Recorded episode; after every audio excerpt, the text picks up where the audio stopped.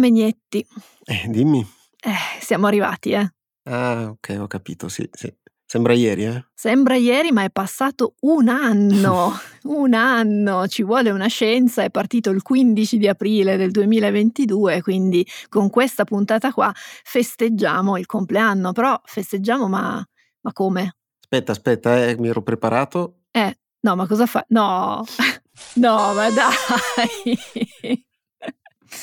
Vabbè, siamo piemontesi anche nei festeggiamenti, eh? quindi con una trombetta e finisce lì. No, è una lingua di Menelik, questo è ah, il termine tecnico, beh. siamo un podcast scientifico, dobbiamo usare i termini giusti. Eh, Pensa già. che tra l'altro mentre cercavo l'origine della lingua di Menelik sono incappato nel record mondiale di lingue di Menelik suonate in un unico istante, sono state 6961 durante un concerto a Tokyo in Giappone, quindi abbiamo un anno di tempo per organizzarci per battere il record, o una o più di 6.961.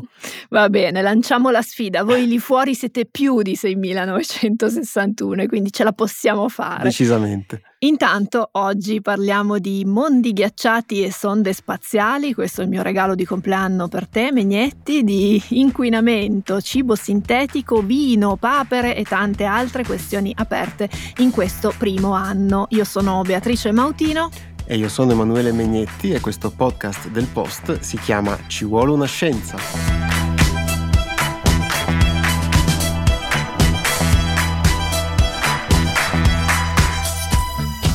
Megnetti, alcuni dei quadri più famosi di Galileo Galilei, che tu sicuramente conoscerai, eh beh, mostrano certo il famoso fisico e anche astronomo, alle prese con il processo, quello che nel 1633 avrebbe portato alla sua condanna per, e qui citiamo letteralmente, veemente sospetto di eresia, perché aveva sostenuto la teoria eliocentrica, quindi quella con il Sole al centro, e non quella geocentrica, quindi con la Terra al centro, che era all'epoca sostenuta dalla Chiesa cattolica. Quella vicenda è così famosa da aver messo quasi in secondo piano le numerose scoperte che Galileo fece nel corso delle sue osservazioni rese possibili dal suo telescopio. Eh sì, perché per esempio tra la fine del 1609 e l'inizio del 1610, quindi una ventina di anni prima di quel processo, Galileo aveva concentrato le sue attenzioni su Giove, che è il pianeta più grande del nostro sistema solare, e aveva notato che nelle sue vicinanze c'erano quattro corpi celesti. Per un po' li aveva guardati e aveva ipotizzato che fossero delle stelle, però non era convintissimo e quindi per diversi giorni si era segnato come si spostavano nella volta celeste nel loro moto e proprio in seguito a queste successive osservazioni ad averle tracciate nel cielo concluse che dovessero essere delle lune in orbita intorno al pianeta, fornendo una prima descrizione documentata scientificamente delle loro caratteristiche. Con il suo telescopio Galileo effettivamente ci aveva visto giusto perché aveva beccato quattro corpi celesti che erano satelliti naturali di Giove e che furono poi chiamati Io, Europa, Callisto e Ganimede. Ricordatevi questi nomi perché li citeremo più avanti. Sono note ancora oggi queste lune ovviamente e probabilmente lo saranno per sempre come satelliti galileiani o medicei, proprio per ricordare il lavoro e le osservazioni di Galileo. A oltre quattro secoli di distanza, una sonda, una di quelle cose che piacciono a te, yes. Megnetti, sta per far visita a quelle lontanissime lune, quelle che Galileo aveva osservato in quelle fredde notti d'inverno. Sarebbe dovuta partire ieri, giovedì 13 aprile, la sonda JUICE, scritto J-U-I-C-E, che è una sonda dell'Agenzia Spaziale Europea, cioè dell'ESA, che nei prossimi anni compirà un lungo viaggio per raggiungere Giove e poi dedicarsi a tre delle quattro lune galileiane, Europa, Ganimede e Callisto, mentre io non se la filerà. No, non tantissimo. Juice raccoglierà molti dati non solo per comprendere le caratteristiche di queste lune, ma anche per capire meglio come si possa formare la vita su mondi che siano diversi dal nostro e anche in sistemi solari lontanissimi. Non possiamo dire che andrà a caccia di alieni, questo sarebbe troppo, non sarebbe neanche tanto nelle nostre corde, però diciamo che ci darà una mano per capire come andare a cercarli, degli eventuali alieni futuri. Probabilmente ne avrete anche già sentito parlare di questa sonda perché appunto la sua partenza era inizialmente prevista per giovedì dalla base di lancio di Kourou nella Guyana francese, però il lancio è stato rinviato. Quando finalmente sarà lanciata, la sonda inizierà il suo viaggio interplanetario e per farlo sfrutterà la spinta gravitazionale sia di Venere sia della Terra. Farà quindi un giro piuttosto tortuoso prima di arrivare nelle vicinanze di Giove nel luglio del 2031, quindi un viaggio bello lungo. Eh? Prima però di scoprire qualcosa di più su Juice è il momento di scoprire qual è la sua destinazione. Allora, come accennavamo prima, Giove non è un pianeta roccioso come la Terra, potete considerarlo una gigantesca palla di gas formata per lo più da idrogeno ed elio. È il corpo celeste più grande e ingombrante del Sistema Solare, questo lo sappiamo anche dai modellini che ci facevano fare alle elementari e per coprire il suo diametro dovremmo mettere in fila 11 pianeti come il nostro, quindi 11 terre, veramente enorme mentre ne servirebbero 300 per ottenere una massa pari alla sua.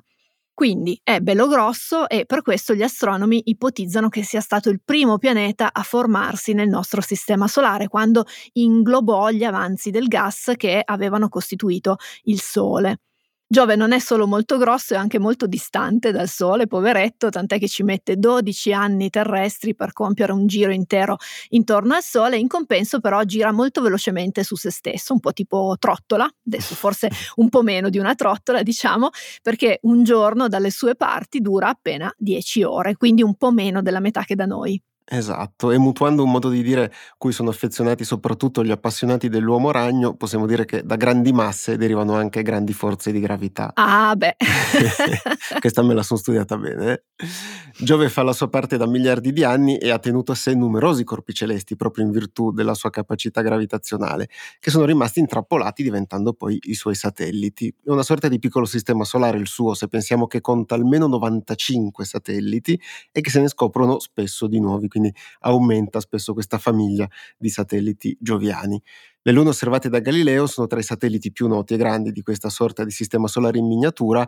Io è la meno interessante delle quattro, almeno per questa missione, mentre Callisto, Ganimede ed Europa sono studiate da tempo per le loro caratteristiche e questo spiega anche perché saranno l'obiettivo principale della sonda JUICE. Dalle osservazioni effettuate finora si ritiene che tutte e tre le lune abbiano degli oceani di acqua chiusi dentro a dei gusci, potremmo chiamarli così, di ghiaccio che ricoprono appunto queste lune. La probabile presenza di acqua è ciò che affascina poi di più anche i non addetti ai lavori perché rende più probabile la presenza di forme di vita, almeno per come le conosciamo. Le altre chissà. Ah, beh, certo. sono anche quelle più affascinanti, eh, però le altre, eh detto sì. da, da, un punto di vista de, della biologa. Anche se parliamo di spazio, dobbiamo però tenere i piedi per terra. Ecco. Eh? Ti piace questa? oggi, oggi va così. Oltre a ossigeno e idrogeno, che sono gli elementi che costituiscono l'acqua, per mettere insieme degli esseri viventi servono altre sostanze come carbonio, azoto, fosforo, solo per citarne alcune. Ne avevamo parlato nella puntata del panzerotto del protopanzerotto primordiale. primordiale, dove abbiamo parlato delle ipotesi sull'origine della vita. E la presenza di tutti questi elementi insieme a diversi altri fattori e poi a delle casualità, diciamo così, favorevolissime ad aver reso possibile la vita sul nostro pianeta. Però non è scontato che sulle lune che andrà a studiare Juice ci siano le medesime sostanze, insomma è possibile. E allora vediamo anche quali sono le lune attorno alle quali Juice compirà le sue osservazioni, perché il principale obiettivo della missione sarà Ganimede, che è l'unica luna del Sistema Solare ad avere un campo magnetico proprio, e quindi questo già interessa tantissimo gli astronomi. La presenza di questo campo fa sì che nella sua atmosfera si verifichino le aurore, cioè quelle che vediamo anche qui sulla Terra e che sono dovute, semplificando tantissimo, alla presenza di gas che, eccitati dai raggi solari, si illuminano. Le aurore sulla Luna di Giove si concentrano nelle aree polari, ma sono disturbate anche dalla presenza del potente campo magnetico dello stesso Giove. Ed è proprio dallo studio di queste interazioni fra la Luna e il suo pianeta di riferimento e anche da altre osservazioni che è stato ipotizzato che Ganimede abbia una grande riserva d'acqua che non può essere osservata direttamente perché è nascosta da uno strato ghiacciato che si ipotizza sia spesso circa 150 km. Quindi è un bel guscio di ghiaccio intorno alla Luna. Juice osserverà Ganimede compiendo 12 passaggi ravvicinati e utilizzerà i suoi strumenti per misurare il campo magnetico, fotografare la superficie di Ganimede e raccogliere dati per stimare proprio la profondità dello strato di acqua liquida che si trova al di sotto di questa superficie ghiacciata. Callisto invece suscita interesse soprattutto per la sua superficie, che è considerata la più antica del Sistema Solare. Callisto è un piccolo mondo paragonabile per dimensioni a Mercurio e non c'è attività geologica nel sottosuolo, per questo ha una superficie che è rimasta sostanzialmente invariata nel tempo, non ci sono crepe, insomma le classiche cose che ci sono quando, quando la, la, terra sotto si, si, muove, se escludiamo ovviamente le, le cicatrici lasciate dagli impatti dei meteoriti che insomma arrivano anche là. Anche per Callisto si ipotizza che ci sia un oceano al di sotto della superficie ghiacciata e che potrebbe quindi ospitare la vita. Le condizioni perché ciò possa avvenire sembrano essere comunque meno probabili se confrontate con quelle di Europa, che è la terza luna galileiana di cui si occuperà Juice. Europa appare come una grande palla di neve che ha dell'acqua al di sotto della superficie, un po' come nelle caramelle balsamiche che sono dure fuori e liquide dentro. Questo lo diciamo sempre per, per continuare la scia del panzerotto, diciamo, esatto. i nostri paragoni alimentari. Non sappiamo ancora di preciso quanto vada in profondità lo strato ghiacciato su Europa e la sonda cercherà anche di capire questa cosa e quindi di stimare lo spessore. I suoi sensori serviranno anche per stimare la presenza di quegli ingredienti essenziali per la vita di cui parlavamo prima, quindi carbonio, azoto, ossigeno, eccetera. Per la gioia di Megnetti, anche la NASA l'anno prossimo, evidentemente ci tengono a te, lancerà una sonda da, da quelle parti che si chiama Europa Clipper. Esatto, e pensa che arriverà prima di questa che parte prima. Ah, vedi, gli americani. Eh, eh sì. a proposito di sonde, eh, ci tocca, quindi, eh sì, eh. e quindi ci devi dire com'è fatta sta Juice. Eh, sì, però aspetta, cioè a dire la verità, le sonde spaziali in generale sono di rado interessanti esteticamente. Eh, dillo a me. ecco. Poi, ovviamente, se tu sei un ingegnere spaziale che ha passato sei anni della sua vita a svilupparne un pezzettino, ci tiene tantissimo e quindi ti dirà che è bellissima. Certo. Una sonda non è molto diversa da un satellite, più o meno abbiamo tutti un'idea di come sono fatti i satelliti, almeno esteriormente, e quindi potete immaginarvi un grosso parallelepipedo con dei pannelli solari ai lati. Nel caso di Juice parliamo comunque di una sonda bella grossa con 4 metri di lunghezza e quasi 3 di altezza e diventa ancora più grande se consideriamo che poi ha 85 metri quadrati di pannelli solari che utilizza per produrre energia elettrica dal sole, cioè un appartamento. È più, più grande del eh. mio, tra l'altro, disgraziata Juice. Giove è a una distanza media di 780 milioni di chilometri da noi, quindi laggiù il Sole appare come un piccolo puntino luminoso se lo potessimo osservare. Per questo motivo la sonda ha bisogno di così tanti pannelli solari per cogliere quanti più raggi possibile e alimentare i suoi strumenti. Pensate che sulla Terra sarebbero sufficienti questi 85 metri quadrati per alimentare più abitazioni mentre nelle vicinanze di Giove saranno appena sufficienti per alimentare i sistemi di bordo di Juice che consumano più o meno quanto un forno a microonde. Forno a microonde costosissimo. Eh sì. A una distanza così grande non è nemmeno semplice comunicare con la Terra e quindi per questo sulla sonda è montata una grande parabola di tutto grande là sopra. la parabola ha un diametro di due metri e mezzo e in alcune fasi del viaggio servirà anche per proteggere Juice dalle radiazioni solari troppo intense, quindi diventerà una specie di ombrello. Juice ha anche delle batterie a bordo che caricherà periodicamente per alimentare i suoi sistemi nei momenti in cui i pannelli solari non sono orientati verso il Sole. L'ambiente spaziale, ormai lo sappiamo, non è proprio ospitale e quindi i computer e gli altri strumenti di Juice sono protetti da diversi strati isolanti che hanno l'obiettivo, in particolare tra t- le tante altre cose, di evitare gli sbalzi di temperatura che da quelle parti appunto sono, sono molto alti. Infatti, durante il viaggio la sonda sarà esposta a temperature fino a 250 gradi, quindi molto molto calde, e dall'altra parte fino a meno 230 gradi, quindi molto molto fredde.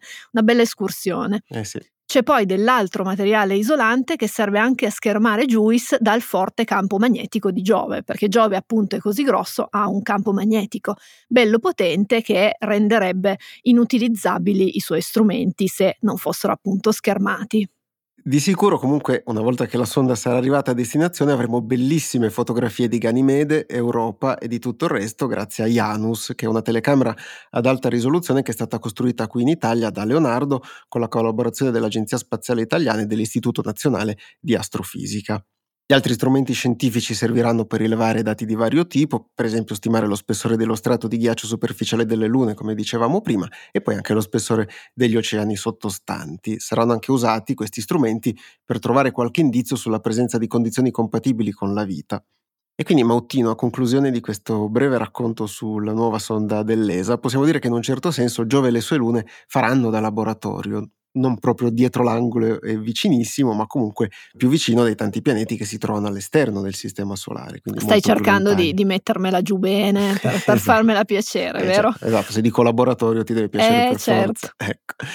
Oggi sappiamo che di questi pianeti all'esterno del Sistema Solare, cioè gli esopianeti, ce ne sono migliaia e che sono per lo più grandi e gassosi come Giove, sono anche più facili da avvistare. Quindi probabilmente questi pianeti così grandi e gassosi hanno delle lune che gli orbitano intorno, proprio come nel caso di Giove, e alcune di queste potrebbero essere ghiacciate come quelle galileiane. Quindi se studiamo quelle che abbiamo qui vicino, possiamo capire delle cose su invece mondi lontanissimi dove chissà magari ci sono forme di vita elementari che aspettano solo di essere scoperte. Nel corso di questo primo anno di Ci vuole una scienza vi abbiamo raccontato molte storie di scienza, abbiamo commentato tante notizie di attualità, ad alcuni temi abbiamo dato più spazio Eccola lì. di più che ad altri e anche oggi tra l'altro e avrete notato voi che ci ascoltate che su alcune questioni siamo tornati più volte quelle legate al riscaldamento globale, per esempio, cercando di mostrarne gli effetti nei tanti aspetti che riguardano la nostra vita, dall'energia al cibo. E del resto ci sono state storie che hanno occupato le pagine dei giornali per qualche giorno o qualche settimana e poi, come capita spesso con le notizie, sono sparite perché non c'era più una certa urgenza, non se ne parlava più. In altri casi invece ci è capitato di parlare di un tema che pensavamo sarebbe diventato importante e magari abbiamo anche anticipato di qualche settimana il dibattito pubblico su quello. Non è veggenza, ma è solo capire come funzionano le cose. Quindi oggi vorremmo chiudere un po' di queste questioni che magari sono rimaste aperte in questo anno, dandovi qualche aggiornamento e mostrandovi anche un po' del metodo che applichiamo nel fare questo lavoro. Partiamo dalla copertina di Nature di questa settimana, che mostra la fotografia di un viale nel quale si intravedono le sagome di alcune persone a passeggio attraverso quella che sembra essere una fitta nebbia grigia. Ah, yeah. Il titolo del numero è Tumor Promotion, ecco. quindi promozione tumorale, con un sottotitolo che spiega che l'inquinamento atmosferico provoca il tumore al polmone nelle persone non fumatrici. Il titolo si riferisce alla pubblicazione di uno studio importante condotto da un gruppo di ricerca del Francis Crick Institute di Londra, guidato da Charles Swanton, nel quale è stato indagato il ruolo del particolato atmosferico, quelle che nel linguaggio comune chiamiamo polveri sottili, ruolo che promuoverebbe lo sviluppo del tumore al polmone. Eh sì, l'articolo è molto bello e interessante in sostanza dice che dall'esame di 33.000 persone che pur non fumando avevano un tumore al polmone, i ricercatori hanno trovato un chiaro legame tra l'esposizione prolungata al PM2,5, cioè il particolato più fine, quello che ha particelle con un diametro inferiore ai 2,5 micron, e lo sviluppo del tumore stesso. Con esperimenti su animali da laboratorio, poi il gruppo di ricerca ha scoperto che l'ingresso del PM2,5 nei polmoni sembra richiamare un afflusso di cellule immunitarie che producono tra le tante una molecola chiamata interleuchina 1-beta, capace di stimolare in maniera selettiva la crescita di alcune cellule tumorali portatrici di mutazioni in un gene specifico che è chiamato EGFR. Queste mutazioni sono abbastanza diffuse nella popolazione e aumentano anche con l'età e si sapeva già che sono associate allo sviluppo del tumore. Quindi in pratica il particolato atmosferico sarebbe responsabile di creare il terreno adatto per la crescita delle cellule mutate e della successiva trasformazione tumorale ed è il motivo per cui la rivista parla di promozione tumorale. Se ci seguite da un po' questa storia vi dirà qualcosa, perché in realtà ne avevamo già parlato proprio in questi termini, quelli che vi abbiamo descritto oggi, dando molte più spiegazioni dettagliate, quindi se, se le volete andate a ripescare la puntata che è quella del 16 settembre 2022, che è stata mandata in onda a ridosso della presentazione in anteprima di questi risultati all'ESMO, che è il congresso dell'Associazione Europea di Oncologia Medica. I congressi sono dei luoghi pensati per il confronto tra addetti ai lavori, nei quali spesso si presentano dati che verranno pubblicati poi più avanti. A volte si tratta di dati preliminari, altre volte invece di lavori che sono già conclusi, aspettano solo di superare i passaggi un po' più formali no? per, per la pubblicazione capire quando si è di fronte a una cosa, quindi ai dati un po' più preliminari o all'altra, quindi uno studio un po' più solido, beh, non è immediato. E se, visto che noi diciamo sempre che uno studio non fa primavera, dobbiamo ricordarci anche che una presentazione a un congresso non è ancora neanche uno studio, quindi insomma altro che primavere, per cui ci vuole una cautela ancora maggiore nel parlarne.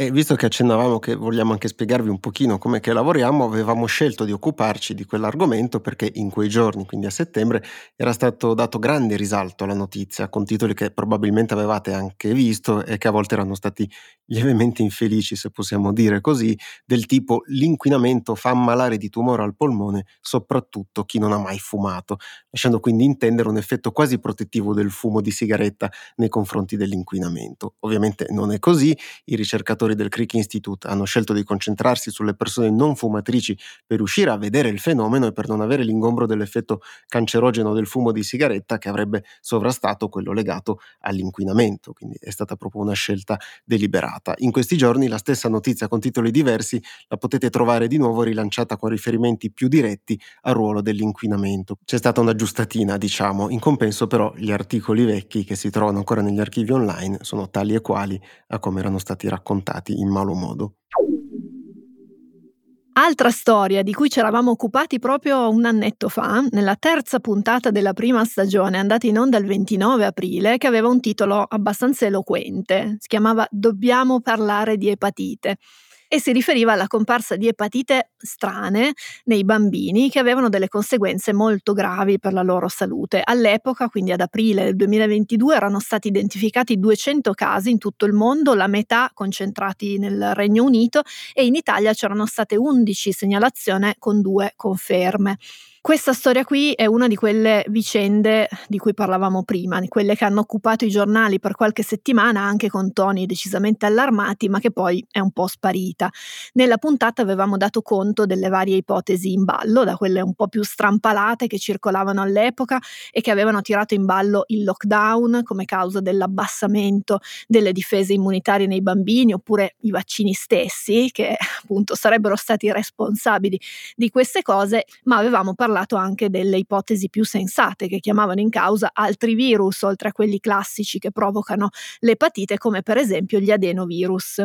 In questi 12 mesi i casi confermati sono diventati un migliaio, 22 bambini sono morti e una settantina ha dovuto ricevere un trapianto di fegato. Man mano le ricercatrici e i ricercatori hanno iniziato a capirci qualcosa, arrivando proprio in queste settimane a pubblicare sulla rivista Nature tre studi condotti da tre gruppi di ricerca differenti che hanno lavorato in due continenti diversi e che però puntano tutti nella stessa direzione, cioè quella di una infezione da AAV2, il virus adeno associato di tipo 2. Si chiama così perché viaggia in coppia con l'adenovirus, o meglio riesce a funzionare solo se è aiutato da un adenovirus. Tutti e tre questi studi individuano la presenza di AAV2 nei bambini colpiti da queste epatiti, con la particolarità che non è mai da solo. Il primo studio ha rilevato nella quasi totalità dei bambini analizzati una variante genetica che predispone a malattie autoimmuni. L'analisi istologica di biopsie epatiche mostrava la presenza del virus adeno associato all'interno di cellule epatiche anormalmente gonfie e circondate da cellule T, e questo suggerisce una risposta immunitaria anomala piuttosto che un ruolo epatotossico diretto del virus, cioè un ruolo che abbia danneggiato in qualche modo i tessuti del fegato. Il secondo studio ha rivelato la presenza in contemporanea del nostro AAV2, ma anche di altri due virus, l'herpes virus umano 6B, che è uno degli herpes virus che ci colpiscono, e l'adenovirus, proprio quello di cui si parlava nelle prime fasi, insomma, quando hanno iniziato a comparire i primi casi. Il terzo studio ha trovato sempre la presenza di adenovirus, oltre a questo AAV2, ma anche di herpes virus oppure del virus di Epstein-Barr, un virus molto comune che provoca tra le altre cose anche la mononucleosi. Questo, che è molto tecnico e c'è un sacco di sigle diverse, ci rendiamo sì. conto, si tratta però di un passo avanti importante nella comprensione di queste epatiti, anche se non è ancora la soluzione del mistero. Nature ha pubblicato un articolo di accompagnamento ai tre studi che vi abbiamo riassunto brevemente qui e questo articolo aiuta un po' a metterli nel giusto contesto. L'autore, Frank Tacke, epatologo all'Università di Berlino, ricorda che, e qui citiamo letteralmente, è necessaria cautela perché si tratta di studi retrospettivi, che sono quindi condotti a ritroso, partendo da bambini che hanno già l'epatite e sempre TAC ricorda che i numeri sono relativamente piccoli e con informazioni cliniche limitate, che sono invece indispensabili per rivelare altri potenziali cofattori nello sviluppo di questa malattia. Servono insomma delle prove più dirette che permettano di capire non solo se c'è questo virus, ma anche come questo virus potrebbe provocare queste epatiti. E dopo una cosa molto tecnica, però anche molto importante, ci spiace se vi abbiamo storditi di sigle, cambiamo decisamente argomento per tuffarci nel dibattito politico italiano. Eh? Una bella meraviglia. Eh sì, forse era meglio, erano meglio i virus di prima. Avrete seguito le discussioni sul cibo sintetico, anche perché se seguite questo podcast ce ne siamo occupati in più circostanze. Il 2 dicembre 2022 avevamo per esempio dedicato una puntata al tema in occasione del lancio della campagna di Coldiretti che chiedeva il divieto di produzione e commercializzazione di quello che definisce cibo sintetico. La puntata la potete andare a recuperare, si chiama La carne sintetica che non è sintetica e riassume un po' tutto quello che si sa sul piano scientifico sull'argomento. Se preferite leggere trovate anche un articolo sul post più recente che si chiama proprio Che cos'è la carne sintetica? Però vediamo quali sono stati gli ultimi sviluppi. Eh sì, perché nonostante la nostra opera di informazione, la campagna di Coldiretti ha avuto un notevole successo, politicamente trasversale, tra l'altro come capita spesso alle campagne di Coldiretti, ed è stata accolta dal governo Meloni dando poi lo spunto per l'approvazione di un disegno di legge nel Consiglio dei Ministri del 28 marzo sulle disposizioni in materia di divieto di produzione e immissione sul mercato di alimenti e mangimi sintetici. Il ministro Lollobrigida lo aveva illustrato in conferenza stampa e il testo poi è circolato molto nei giorni successivi, venendo abbastanza smontato, possiamo dirlo.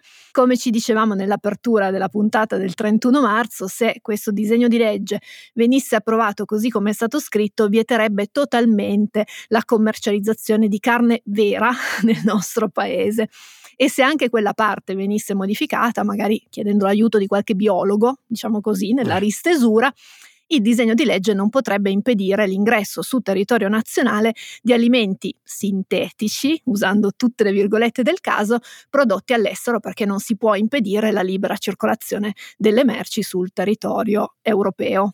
La comunità scientifica intanto si è accesa proprio su questo punto e in un articolo di Chiara Sabelli che è stato pubblicato il 6 aprile su Nature Italy viene ricordato come queste azioni hanno come unico risultato quello di frenare l'innovazione. In Italia abbiamo un'unica startup che se ne occupa, la Bruno Cell, fondata da un imprenditore per finanziare le attività di due laboratori dell'Università di Trento che sono dedicati alla medicina rigenerativa dei tessuti muscolari e alla biologia delle cellule staminali, guidati rispettivamente da Stefano Biressi e Luciano Conti.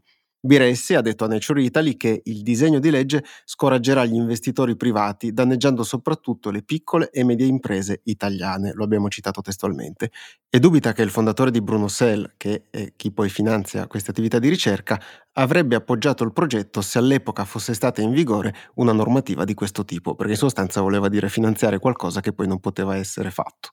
Sempre a Nature Italy, Pier Domenico Perata, che è professore di biologia vegetale alla Scuola Superiore Sant'Anna di Pisa, di cui è stato anche rettore, fa un paragone molto calzante che non a caso è venuto fuori molto spesso in queste settimane. Per Perata, infatti, questo divieto ricorda quello della coltivazione degli OGM, anche a scopo di ricerca, divieto di cui abbiamo parlato anche qui diffusamente nel corso delle puntate. Perata dichiara, e lo citiamo testualmente, la ricerca sugli OGM non esiste più in Italia Italia, mentre continuiamo a importare ogni anno milioni di tonnellate di soia geneticamente modificata per produrre mangimi. Secondo Perata, il divieto della carne coltivata potrebbe essere ancora più dirompente perché colpisce un campo di ricerca meno maturo di quello degli OGM. Perata dice stiamo abbandonando non solo l'innovazione, ma anche la possibilità di avere gli strumenti per prendere decisioni su questi prodotti quando arriverà il momento. Nel frattempo il disegno di legge non è stato depositato in Parlamento e quindi per il momento possiamo dire di essere di fronte a un'azione sicuramente di comunicazione e poi sul resto vi terremo aggiornati.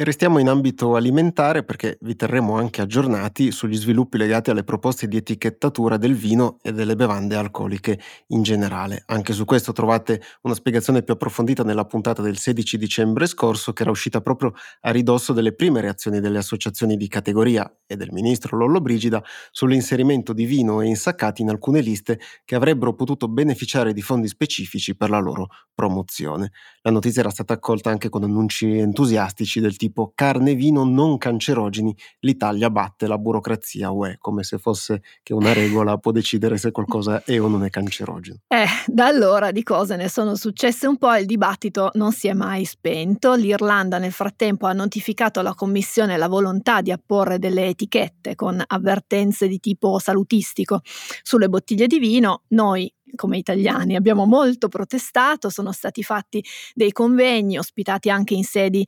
istituzionali dai quali sarebbe emerso che il consumo moderato non solo non fa male, ma farebbe addirittura bene.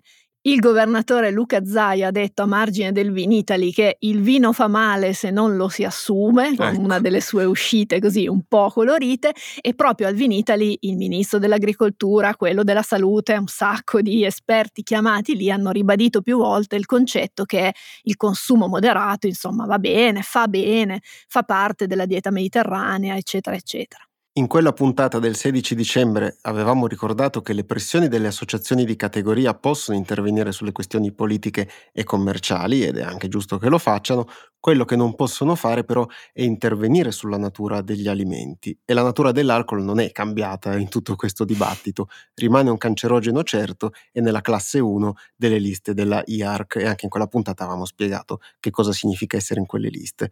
Per molti anni si è pensato che alcune delle sostanze contenute nel vino potessero compensare gli effetti dannosi dell'alcol e avere appunto un effetto protettivo nei confronti di certe malattie, ma ormai ci sono dati scientifici che smentiscono questi assunti in maniera abbastanza netta. È di queste settimane la pubblicazione sulla rivista JAMA Network di una meta-analisi, quindi uno studio di studi che ha analizzato un centinaio appunto di studi prodotti in 40 anni e condotti complessivamente su 5 milioni di persone, quindi un lavoro monumentale, dal quale emerge che molti degli studi che dimostravano quegli effetti benefici dell'assunzione moderata in realtà avevano dei grossi difetti metodologici, che è un modo che gli scienziati usano per dire che in sostanza erano fatti male e non tenevano conto di molti fattori che possono influire su quei, su quei risultati.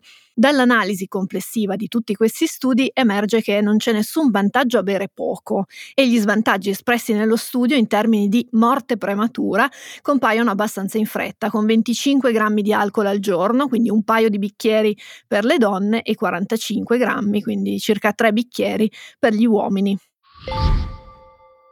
E torniamo su qualcosa ancora di più stretta attualità e sull'annuncio che ha occupato le prime pagine e le home page di molti siti e giornali sui vaccini per il cancro entro il 2030. Probabilmente le avrete viste. Anche questa è una storia di cui ci eravamo occupati un po' di tempo fa, nella puntata del 23 dicembre, che aveva proprio il titolo I vaccini contro il cancro, forse questo è importante nel titolo, pochi giorni prima l'azienda Moderna aveva annunciato di aver realizzato un vaccino a mRNA in grado di ridurre sensibilmente il rischio di recidiva o morte per il melanoma in stadio avanzato. L'annuncio seguiva i risultati della sperimentazione di fase 2 effettuata su 157 pazienti a cui era stato asportato il tumore e che avevano un alto rischio di recidiva e che per questo motivo venivano trattati con un farmaco immunoterapico che è il pembrolizumab o Keytruda prodotto da MSD. Una notizia molto bella che noi avevamo dato però con molta cautela perché si trattava di una comunicazione aziendale che non era ancora stata condivisa con la comunità scientifica in una pubblicazione. Che cosa è successo nel frattempo? Quindi, il 6 aprile, quindi pochi giorni fa, Moderna ha annunciato che quel vaccino, che ha un nome complicatissimo, mRNA 4157 barra V940. Quindi, Ho il sospetto che se mai lo metteranno in vendita avrà un nome molto più fancy. Eh sì, gli troveranno un nome commerciale. Comunque questo vaccino, in combinazione con il pembrolizumab, ha ottenuto la designazione di programma Prime, quindi di medicinali prioritari dell'EMA, l'Agenzia Europea appunto per i medicinali, e la designazione in questo programma ce l'ha avuta per il trattamento adiuvante di pazienti con melanoma in stadio avanzato ad alto rischio di recidive. Prime è un percorso di regolamentazione che è specificamente rivolto allo sviluppo di farmaci in maniera accelerata e al suo obiettivo, cioè aiutare i pazienti a beneficiare il prima possibile di terapie che potrebbero migliorare significativamente la loro qualità di vita.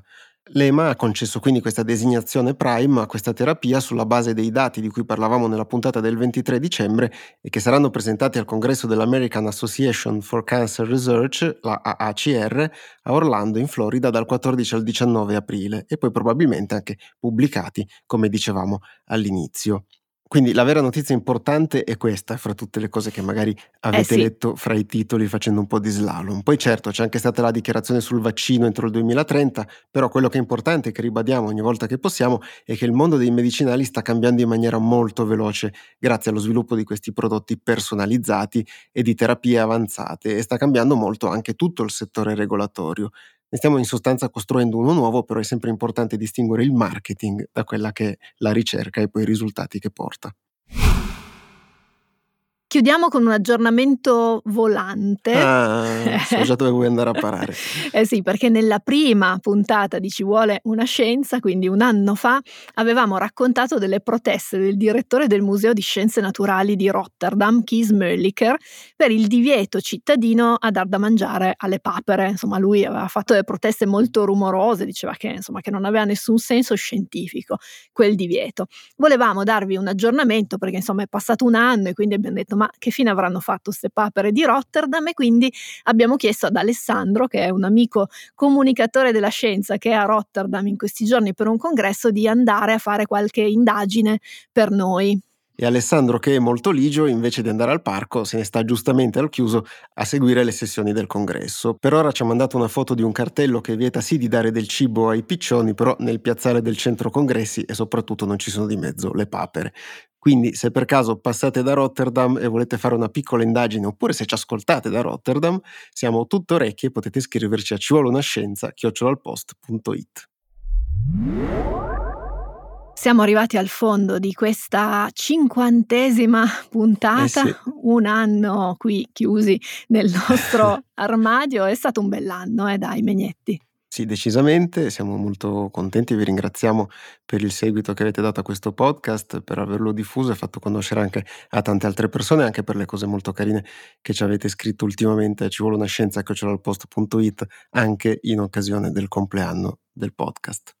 E ringraziamo come sempre le persone abbonate al post che poi ci permettono davvero di farlo perché senza di loro noi non saremmo qui. Di sicuro non ci sarei io, Megnetti magari sì, ma io di sicuro no. Quindi un ringraziamento personale davvero a tutti e vi ricordiamo che se volete contribuire anche voi potete farlo andando su abbonati.ilpost.it seguendo le istruzioni. Trovate questa e tutte le altre 49 puntate di Ci vuole una scienza su tutte le piattaforme e sull'app del Post. Vi ricordiamo che Ci vuole una scienza esce ogni venerdì alle 10 del mattino. Se non vi ricordate potete usare la campanellina per ricevere le notifiche. E detto questo, noi ci sentiamo la prossima settimana per la prima puntata del secondo anno di Ci vuole una scienza. Ciao! Ciao!